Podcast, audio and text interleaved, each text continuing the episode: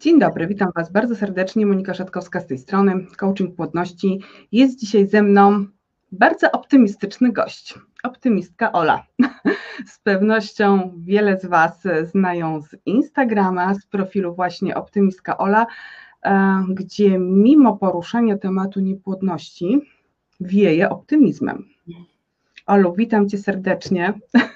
Cześć, bardzo miło, że mogłyśmy się spotkać. Witam wszystkich, którzy nas będą oglądać, oglądają. I słuchać, bo zrobimy też podcast, także tutaj idziemy szeroką falą. Jasne.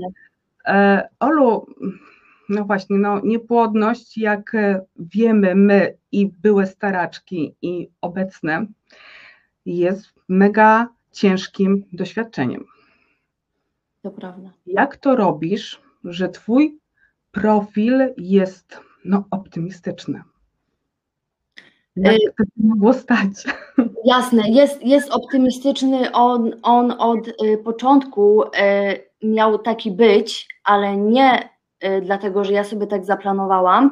Ja po prostu chciałam być sobą, a ja z reguły jestem osobą bardzo pozytywnie nastawioną do życia. Oczywiście to nie znaczy, że jak mnie spotykają jakieś trudne sytuacje, to ja po prostu je wypieram i cieszę się mimo wszystko. Nie, absolutnie. Chodzi o to, że w każdej, nawet jakiejś najtrudniejszej sytuacji potrafię wyjść po dniu, czasami po tygodniu, ale potrafię z tej sytuacji wyciągnąć na tyle pozytywne refleksje, wnioski, że po prostu nie zagłębiam się w tą taką rozpacz, w pretensje, w żal.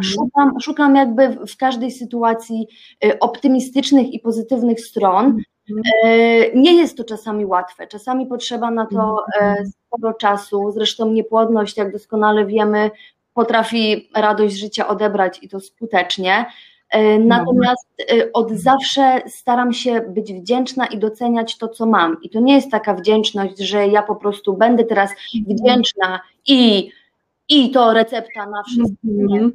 To jest u mnie też kwestia charakteru, wydaje mi się. Zawsze taka byłam. Jak ja sobie nawet pamięcią sięgam wstecz, to przywołuję w głowie takie wspomnienia jakichś moich pierwszych miłości, kiedy rozstanie z chłopakiem to był przecież kompletny dramat, tak? Dla nastolatki, w pewnym wieku, tak. 17-latki, rozstanie z chłopakiem, jeszcze kiedy on zrywa, to co ze mną jest nie tak, co za facet, tak?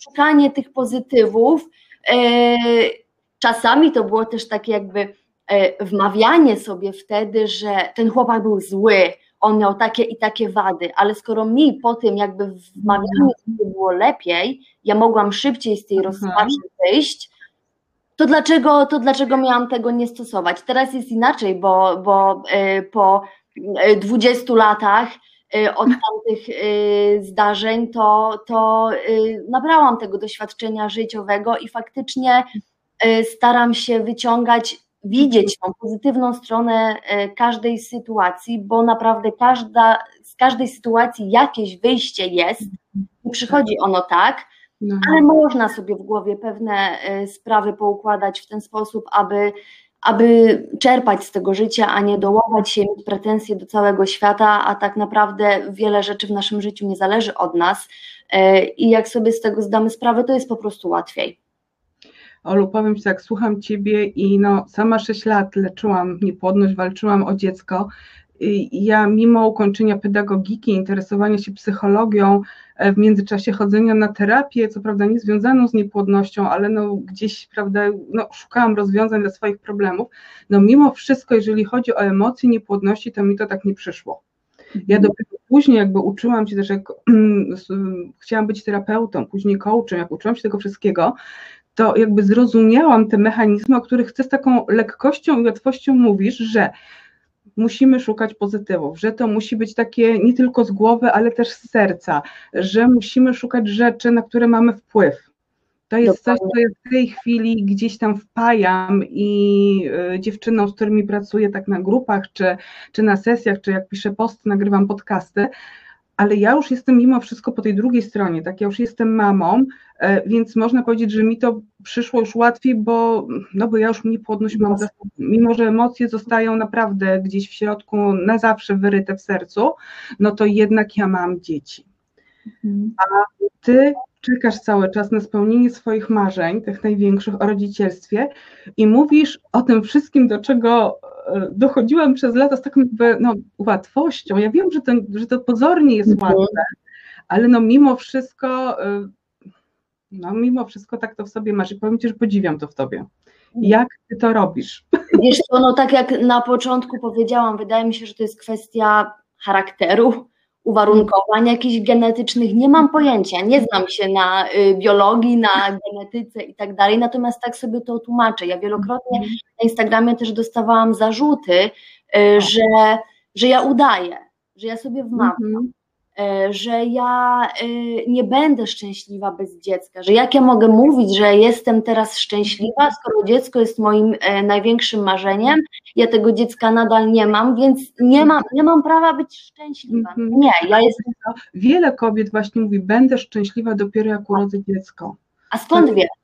A to po pierwsze, a w ogóle kurczę, szkoda życia, które jest tu i teraz.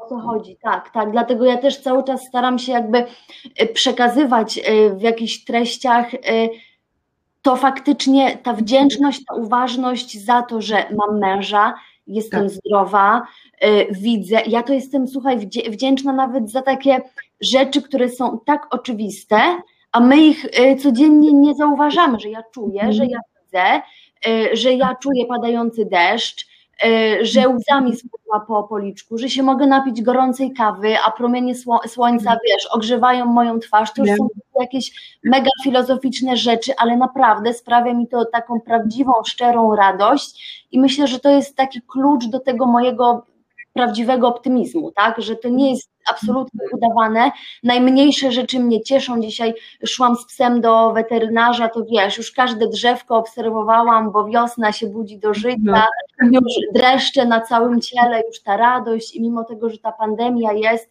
i wiadomo, nie można z tej wiosny, pogody skorzystać tak, jakby się chciało, bo chciałoby się ze znajomymi gdzieś na miasto, chciałoby się napić gdzieś na trawce piwa, niestety, są te ograniczenia, a mimo wszystko staram się szukać tych pozytywów, usiądę sobie na balkonie z książką, pojadę do rodziców, którzy mieszkają poza miastem i sobie na kocu, wiesz, poczytam książkę, na jakiejś innej lemoniady, więc to są tak proste i oczywiste rzeczy, i dla po prostu chyba dla większości ludzi one są niewarte dostrzeżenia, one są tak błahe, że tak błahe. Tak ma być, prawda? Takie poczucie, że to oczywiście, że kawa ma być gorąca i smaczna. Nie róbmy tutaj z tego halo. Że ty wstajesz i widzisz, słyszysz, możesz sobie potańczyć, nie, to nie jest takie oczywiste, bo tak naprawdę jutro możesz się obudzić i stwierdzić, że coś jest z twoim wzrokiem, bo gorzej widzisz, tak? Także to jest po prostu już nieraz, myślę, że każdy z nas się przekonał, że życie jest tak kruche, i tak po prostu z minuty na minutę, z dnia na dzień może się zmienić wszystko, że to jest chyba ten klucz, zdanie sobie sprawy z tego, że życie mamy tylko jedno i trzeba je cisnąć, bo inaczej później będziemy tylko żałować, Dokładnie. Wiesz co, kiedyś przeczytałam w internecie, ale później nie mogłam trafić na tą informację, bo chciałam aż linka sobie zachować na pamiątkę, że to, że pojawiliśmy się tu i teraz, w ogóle, że żyjemy, to jest takie prawdopodobieństwo 1 do 400 triliardów. Wow. Ja nawet sprawdzałam, ile zer ma tryliard, ale też zapomniałam, ale dużo miałam. Dużo!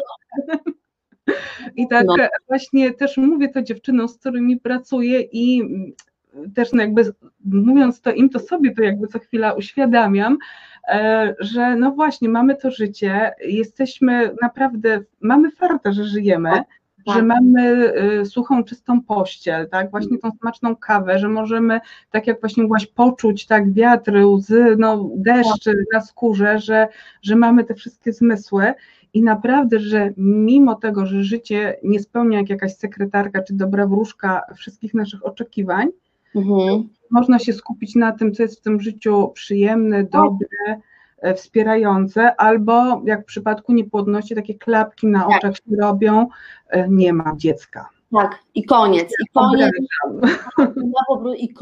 i ja tylko z dzieckiem będę szczęśliwa. Ja też od początku jakby w głowie miałam takie pytanie, a skąd ja mogę to wiedzieć?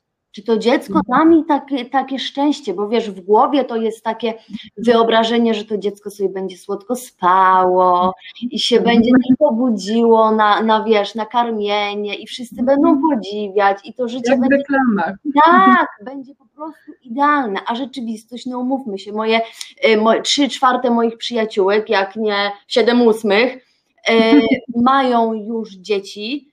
I ja też widzę, jak to macierzyństwo, jak to rodzicielstwo w rzeczywistości wygląda, tak? Ja oczywiście oddałabym wszystko, żeby być na ich miejscu, bo to, że ja racjonalnie patrzę na to i wiem, że macierzyństwo, rodzicielstwo to jest cholernie trudna sprawa i to jest mnóstwo obowiązków i wyrzeczeń i tak jak sobie myślę, że ja bym miała ze swojego życia zrezygnować, ze swojego życia, które lubię, tak? Nic mnie nie ogranicza, robię to, co chcę, śpię, do której chcę, ale ja bym się chętnie zamieniła z każdą dziewczyną, która wstaje 100 razy w nocy, to jest, ale jakby skoro nie mam tej możliwości, skoro nie mogę się z żadną zamienić, los jak na razie pisze dla mnie taki scenariusz, że tego dziecka nie mam, no to będę korzystać z tego, co mam, tak? Dokładnie. Wow. Ola, jesteś w środku tego wulkanu w zasadzie tej niepłodności. No mówisz rzeczy, do których ja dochodziłam długo, które staram się wpajać dziewczynom i naprawdę to jest niezwykłe, że tak głęboko to wszystko czujesz i umiesz jakby tym żyć. Tak. Bo też jest to tak, zauważyłam, że nawet jak już się dowiadujemy, że no jednak trzeba trochę odpuścić i myśleć pozytywnie, no to już pomijając fakt, że mnóstwo osób się na to też obraża, no bo jak tu myśleć pozytywnie, jak mam dziecka, a to jest jedno z moich ulubionych haseł, tylko no właśnie to nie może być tak, że ja myślę, że myślę pozytywnie, będzie dobrze, tylko to tak jakby spływa z rozumu tutaj, że trzeba to poczuć. Tak, trzeba to poczuć. Też tak miałaś, czy masz właściwie? Tak, to nie jest absolutnie, jak ja czuję, że ja mam potrzebę dzisiaj mieć depresyjny dzień, to ja nie wmawiam sobie i nie włączam na głos jakiejś radosnej muzyki i nie tańczę, żeby ten depresyjny nastrój odsunąć gdzieś na bok, nie. Ja po prostu dzisiaj mam potrzebę płakania i ja po prostu sobie płaczę. Jutro wstaję, widzę, że razem ze mną wstało słońce i super, tak? Już mam lepszy humor, nie tłamszę żadnych emocji. A wracając jeszcze do tego, co mówisz, że przez wiele lat próbowałaś dojść do tego jakby stanowiska, do tego podejścia mojego, dla mnie to jest po prostu tak naturalne i oczywiste, że ja jestem taka, jaka jestem, że wyobraź sobie, że ja mam mega opory za każdym razem, kiedy chcę jakieś takie stories opublikować, albo jakiś post, bo ja mówię, kurczę, przecież to jest tak oczywiste, że po co ja to publikować, skoro każdy o tym wie, że trzeba być wdzięcznym, że trzeba się cieszyć, że trzeba coś tam i wiesz, i mam takie... Ale to się wie na rozum. Tak. To się wie na rozum, ale tylko się nie czuje. Tak, i ja mam tak, słuchaj, a propos właśnie tego, że się wie, to ja mam tak z tą swoją samoakceptacją. Ja też u siebie pisałam, mam, wiesz, bardzo, bardzo...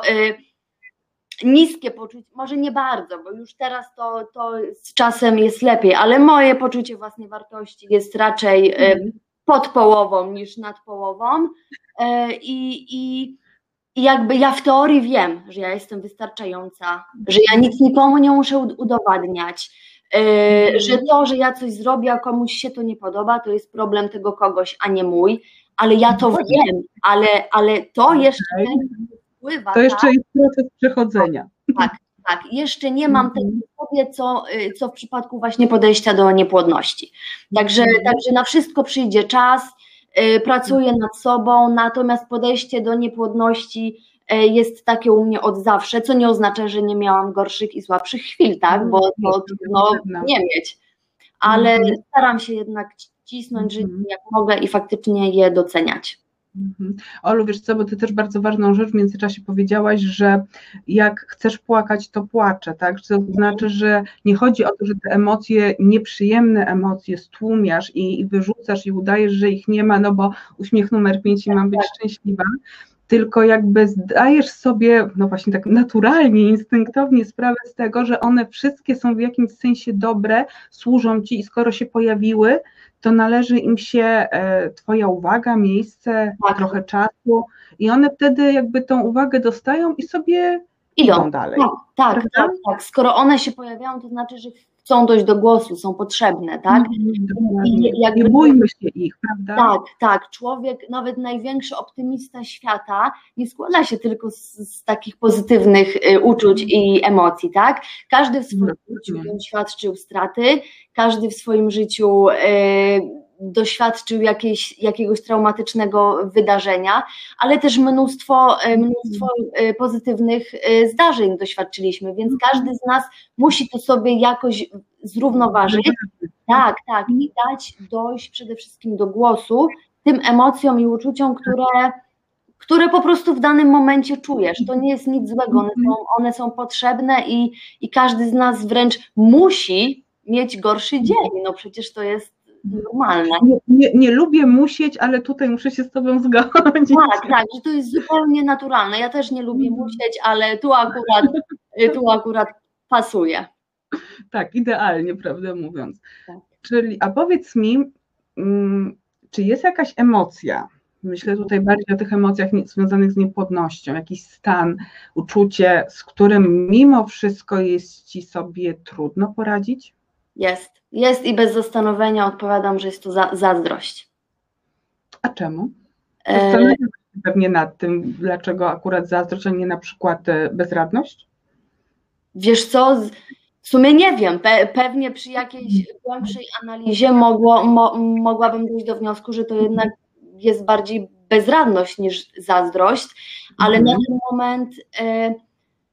Zazdrość, i to też już kiedyś u siebie pisałam, nie zazdrość o ciążę jako taką, nie zazdrość o macierzyństwo, nie zazdrość o te wszystkie okołociążowe tematy, zazdrość o dwie kreski, pozytywną betę, czyli o ten sam moment, który ja de facto przeżyłam, bo ja w październiku 2019 roku miałam ten swój 4. transfer i on się udał, więc 3-krotna weryfikacja bety z bardzo dobrym wynikiem, pozytywny test ciążowy z 2 grubymi kreskami, więc jakby doświadczyłam tego, za czym tęsknię i czego zazdroszczę innym kobietom, natomiast mówię, tak jakby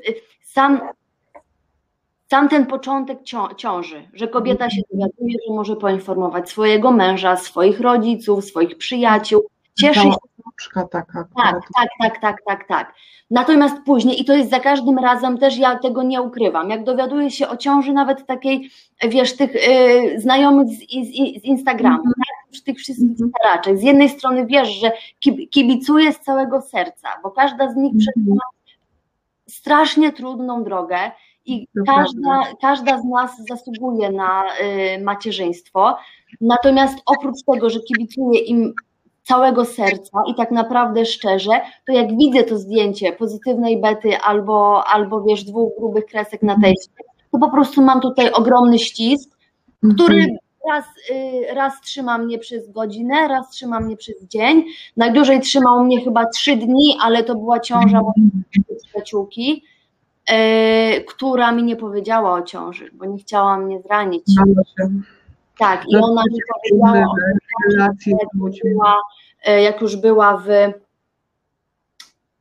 8 czy 9 tygodniu, więc ona już tam jakby była w USG i wszystko, i tak bardzo, bardzo nie chciała mnie zranić, a mnie bardziej zraniło to, że ona mi nie powiedziała, niż sam fakt ciąży. No ale na szczęście sobie porozmawiałyśmy i obiecała mi, że jak będzie w drugiej ciąży, to już powiem. Także wydaje mi się, że to jest w mojej ocenie zdecydowanie zazdrość.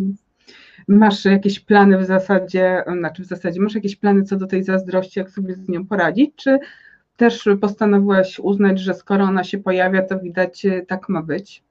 wiesz co, daje jej też, pozwala mi wybrzmieć. Skoro ona się pojawia, to widocznie tak to czuję, nie do końca mam może ten aspekt niepłodności jeszcze w głowie poukładany. Ja podjęłam terapię, natomiast z terapii zrezygnowałam, ponieważ się nie czułam tego flow z moją terapeutką. Prawdopodobnie wrócę na terapię, ale muszę znaleźć odpowiednią osobę.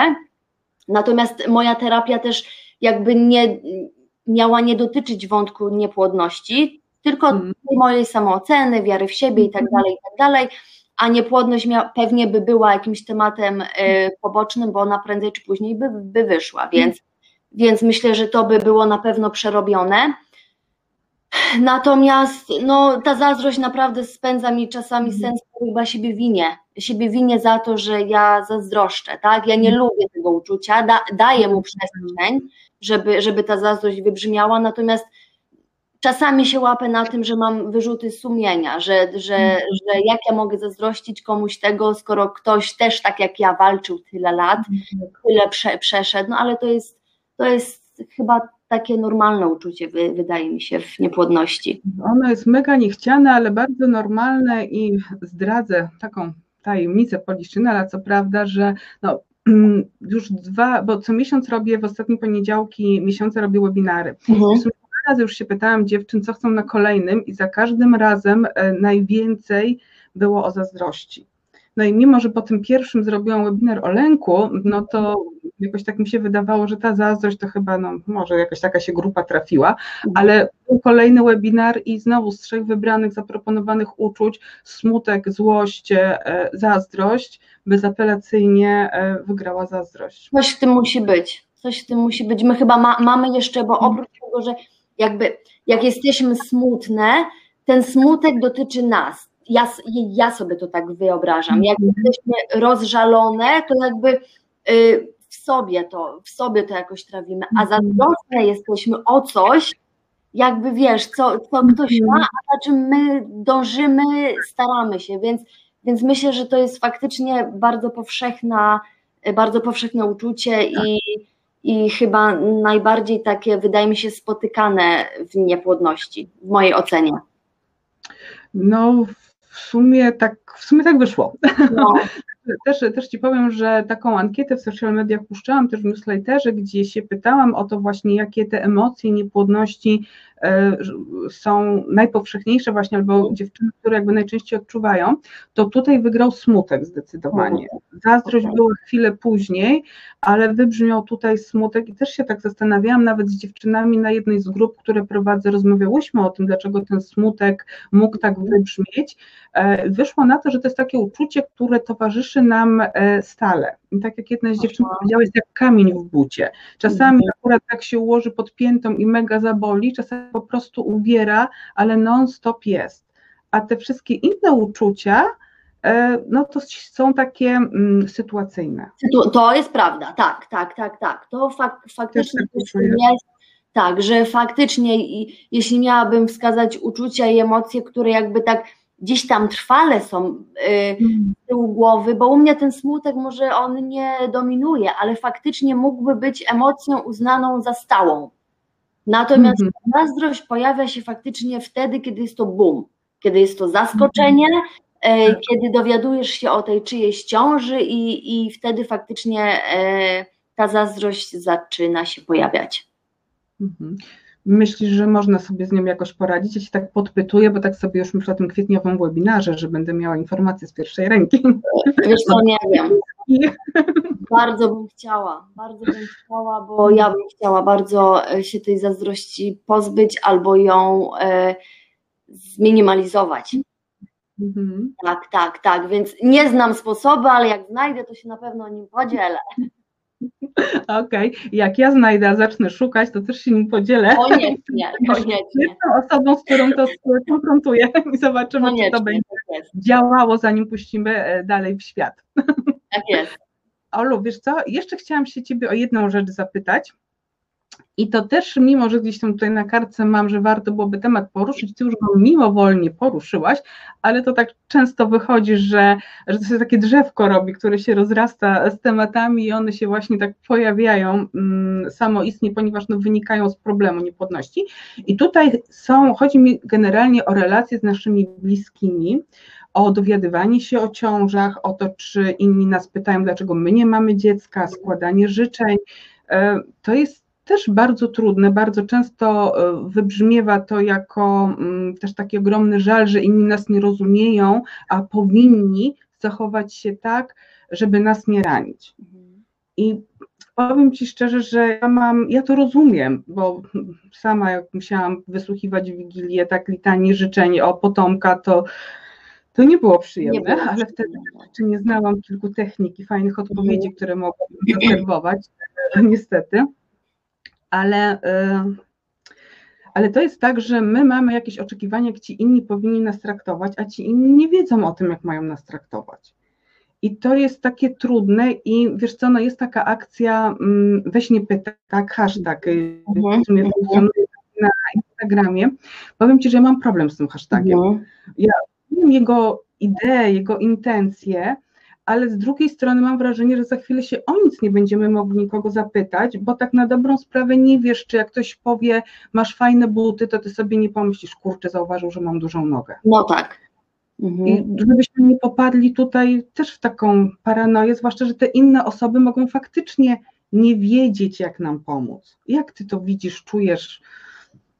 Zgadzam się z Tobą, chociaż ja też w tej akcji weź nie pytaj brałam udział, też u siebie o tym pisałam, natomiast bardziej to pisałam w kontekście jakby ludzi, którzy zadają to pytanie w sposób, wiesz, prześmiewczy. Tak. Ja mam intencje tych pytań. Tak, ja mam to szczęście, że mnie chyba, powiem Ci szczerze, w życiu nie zapytał o to nikt, albo na samym początku, jak my jeszcze nie wiedzieliśmy o niepłodności, więc te pytania gdzieś tam one sobie, wiesz.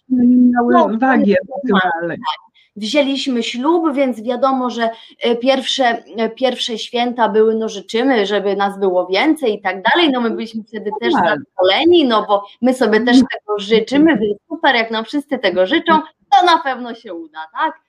Tak. Więc natomiast później jak okazało się, że to jednak nie będzie takie proste, nam pomogło bardzo to, że my nigdy nie ukrywaliśmy przed naszymi bliskimi, że jest problem. Oczywiście nie ze wszystkimi wdawaliśmy się w szczegóły, bo to nie o to chodzi, natomiast którym mogliśmy powiedzieć, powiedzieliśmy i jakby, wiesz, pytań nie było kompletnie. Nie było nawet żadnych absolutnie aluzji, zdarzało się od czasu do czasu jakieś, Ola, może byście tutaj ktoś był u jakiegoś bioenergoterapeuty, ale to też było, wiesz, ale to było od mega bliskich osób i to też nie było absolutnie przez nas odbierano jako jakiś atak czy jakaś rada. My wiemy też, że te osoby, które poruszają ten temat, to są osoby, które nam dobrze życzą i które nie chcą tego tematu poruszać, żeby wywołać w nas ból, żeby nam sprawić przykrość. Wiadomo, że moi rodzice chcieliby zostać dziadkami, więc chociaż oni już o to też nie pytają absolutnie, bo jakby temat jest dla nas zamknięty, chociaż nie do końca, ale to jakby na razie o tym też nie chcę mówić, ale... No, dla nas, mówię, łatwiej było, ponieważ powiedzieliśmy i znajomi, i przyjaciele wiedzieli, natomiast z tym hashtagiem weź nie pytaj, faktycznie jak tak się zagłębiłam w to, to problem nie jest w tym, że weź nie pytaj, ale weź wytłumacz temu drugiemu człowiekowi, dlaczego ma nie pytać, bo ciebie to boli, bo to jest tak prywatna sprawa, że nie chcesz o tym mówić. Jeśli powiesz to w jasny sposób, zakomunikujesz, że nie chcę, żebyś mnie o to pytał, bo to jest moja prywatna sprawa, nie chcę, żebyś mnie o to pytał, bo nie chcę o tym mówić, bo czy jakikolwiek inny powód, tak?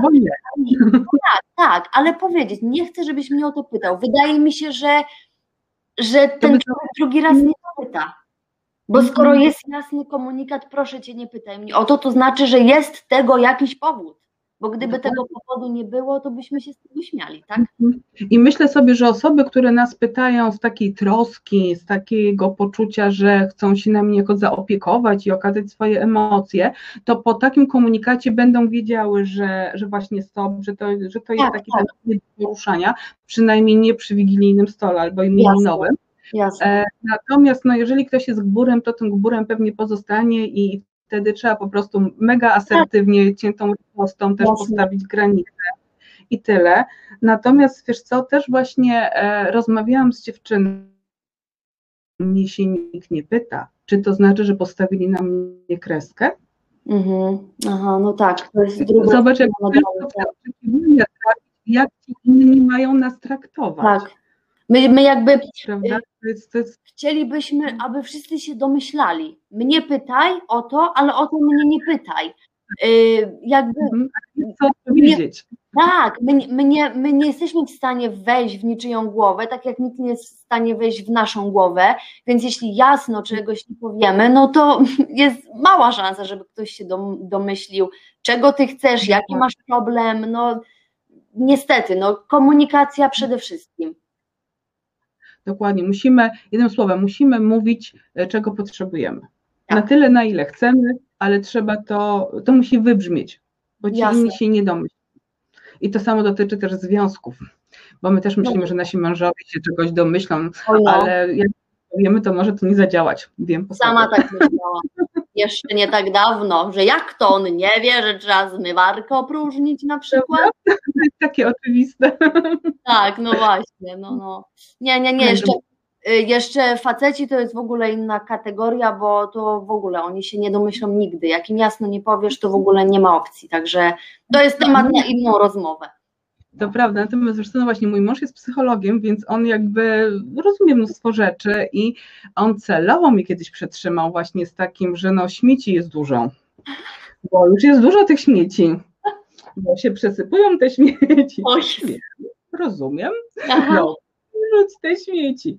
No to nie mogłam tego powiedzieć na początku, mężu wyrzuć śmieci. Ja zdębiałam wtedy, mówię, no to przecież mówię pół dnia, nie, ty już aluzjami. I wiesz, i to też jakby po pierwsze mężczyźni potrzebują prostego komunikatu, są zadania w sam, więc zadania do wykonania, ale z drugiej też wynika z tego, że oni nie lubią tych aluzji, bo dlaczego niby się mają domyślać? Tak. Rzucanie aluzji też nie jest takim okazywaniem, ja wiem, szacunku. Też tak myślę, tak. Więc musimy jasno mówić do ludzi, czego potrzebujemy. Tak, jeszcze kobiety i mężczyźni się tak diametralnie od siebie różnią, że o ile jakaś przyjaciółka jest w stanie mniej więcej się domyślić, coś tam drogą dedukcji dojść do tego, że coś tam może było, tak facet w ogóle nie ma takiej opcji. I czy to jest mąż, czy to jest ojciec, czy to jest ktokolwiek, nie ma takiej opcji. Musi być konkret. Zdecydowanie. Czyli już wiemy, że musimy być konkretne w komunikacji i czy to dotyczy relacji, czy przede wszystkim, ponieważ rozmawiamy o niepłodności, do tych pytań, żeby się nie domyślać, tylko też, żeby ludzie wiedzieli. A Olu, jakbyś tak mogła, nie wiem, masz jakąś taką swoją receptę, no ty już mówiłaś dzisiaj o tym, ale nie wiem, tak w 3 zdaniach, 5 punktach powiedzieć, co jest ważne, żeby jednak myśleć pozytywnie, nie tylko myśleć, że myślę pozytywnie, ale faktycznie, żeby to tu poczuć i żeby umieć cieszyć się tym życiem tu i teraz. Wiesz co, to jest dla mnie zawsze bardzo trudne pytanie, bo ja się tego nie uczyłam.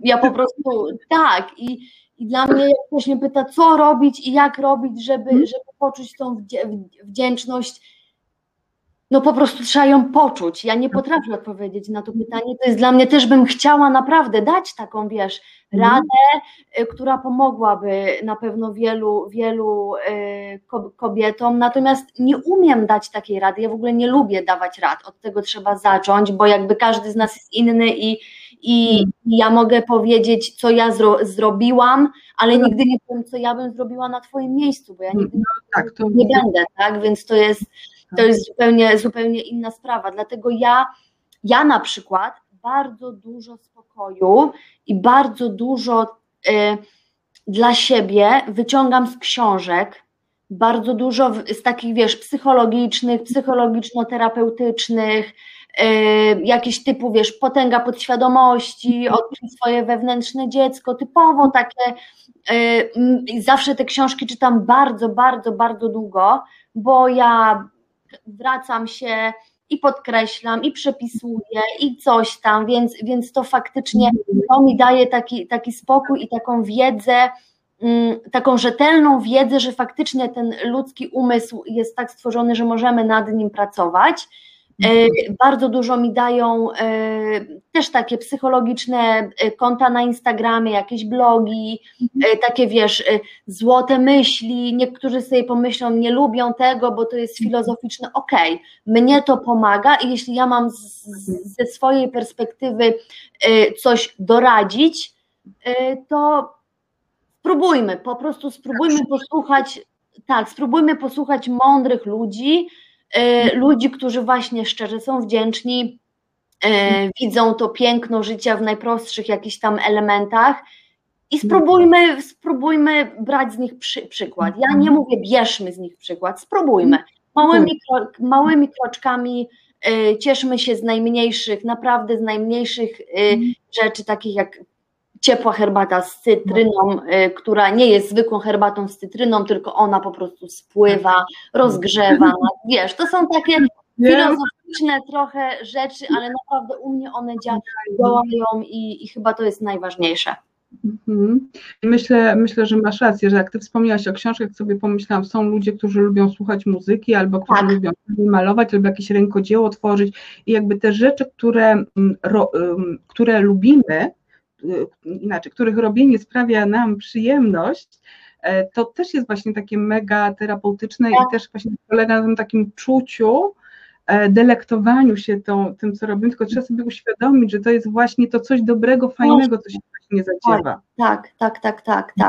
Każdy na pewno, wydaje mi się, że każdy znajdzie dla siebie coś. Jeszcze teraz w dobie, wiesz, internetu, w dobie mediów społecznościowych jest tyle przeróżnych treści, które możemy z łatwością wyszukać po hashtagach, tak?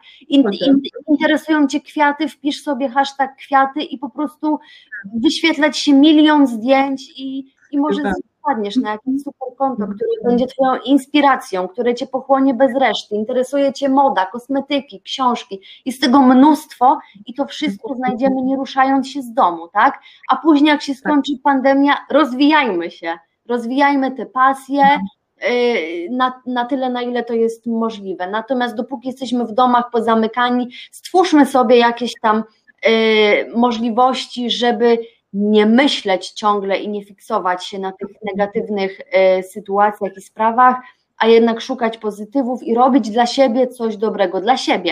Trzeba też pamiętać, żeby być egoistą, bo dopóki my nie będziemy ze sobą szczęśliwi i sobie nie będziemy robić dobrze, to wszyscy dookoła nas średnio na tym skorzystają.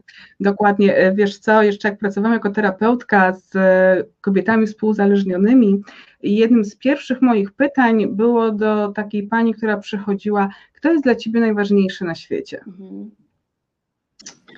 I zapadała taka niezręczna cisza. Nie wiedziała, mąż, czy syn, czy córka, ale o sobie na pewno nie pomyślała. Tak, dokładnie. Więc to też jest właśnie mega ważne, także dla mnie tutaj właśnie w pracy z dziewczynami, żeby pokazać, że właśnie ten egoizm, on jest dobry, on jest leczniczy, egoizm sprzyja płodności, nawet na którejś z grupie właśnie też taki sobie wymyśliłyśmy hashtag, że egoizm jest zdrowy i sprzyja płodności. Tak, bo niektórzy też... Niektórzy mylą egoizm z zadzieraniem nosa, z jakimś byciem, wiesz, zarozumiałym, nieprawda. Można być dobrym człowiekiem, liczyć się z uczuciami, z emocjami innych, ale to liczenie się z emocjami i z uczuciami innych polega też na tym, że mówimy nie. Nie chcę, żebyś mnie o to pytał, nie chcę na ten temat rozmawiać. To jest egoizm, który robi tobie dobrze, a nie krzywdzi innych. Dokładnie, bo skoro ten 1 do 400 triliardów przypadek spowodował, że tu jestem, to znaczy, że też jestem ważna.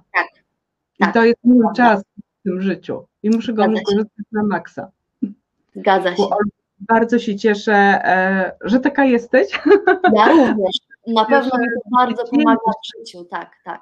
Bardzo się cieszę, że się dzielisz tą energią, ponieważ to jest bezcenne tak naprawdę i mimo, że wiele starających się dziewczyn no, jeszcze te klatki ma, to mam wrażenie, że konta takie jak twoje pozwalają właśnie pomóc odkryć, że to życie toczy się już tu i teraz i że jeżeli chcę być szczęśliwą mamą kiedyś, to muszę być szczęśliwą, znowu takie muszenie, no. Tak, to muszę być szczęśliwą, nauczyć się bycia szczęśliwą kobietą już dziś. Tak, to prawda, to prawda. Bezcenna wiedza, bezcenna wartość, naprawdę.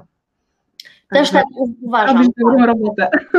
Tak, zgadzam się w 100% i w ogóle nic tutaj bym w tym temacie nie dodała, dopóki same nie zaakceptujemy siebie. Ja wciąż się uczę siebie akceptować, więc żeby też nie było, że ja jestem taka mądra i w ogóle uważam się za nie wiadomo jak wartościową i super osobę, bo nie, bo ja się tego wciąż uczę, natomiast doskonale zdaję sobie sprawę z tego, że dopóki my siebie nie polubimy, nie zaakceptujemy, nie zadbamy o siebie, to cała reszta może być mega utrudniona, a nawet jeśli już do niej dojdziemy, do tej całej reszty, za którą gonimy, to ona może nam nie dać szczęścia, bo jeśli my nie byliśmy szczęśliwi sami ze sobą, to tak naprawdę nic nas nie uszczęśliwi.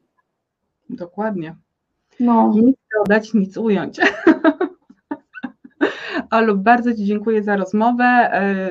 Pod tym nagraniem pojawi się link do Ciebie, do Twojego konta na Instagramie. Myślę, że możemy go tam wstawić. Jasne, jasne.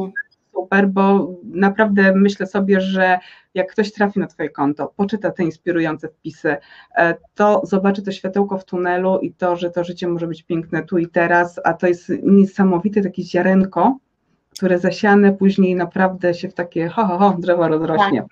Zadowolenia i szczęścia w życiu. Bardzo bym chciała, żeby tak było, żeby osoby właśnie, które do mnie trafiają, które ze mną są, widziały właśnie to, bo to jest jakby główne założenie tego profilu, bo oprócz tego, że pokazuję jakieś tam pierdoły, które też są ważne, życie. To jednak tak, to jednak chciałabym, żeby ten główny przekaz docierał, że nawet te gorsze dni są potrzebne, żeby później się wzbić na wyżyny tego optymizmu. Dokładnie. Kochana, to już nic więcej nie dodam. Dziękuję Ci pięknie za rozmowę. Do zobaczenia w social mediach i w wirtualnym świecie, może na jakimś kolejnym wywiadzie, a może jak się skończy pandemia, to uda się spotkać. Bardzo chętnie, na kawkę bardzo chętnie, zawsze jestem otwarta. Dziękuję bardzo, że mogliśmy porozmawiać. Ja też Ci dziękuję. Dziękuję Wam wszystkim za uwagę i do zobaczenia.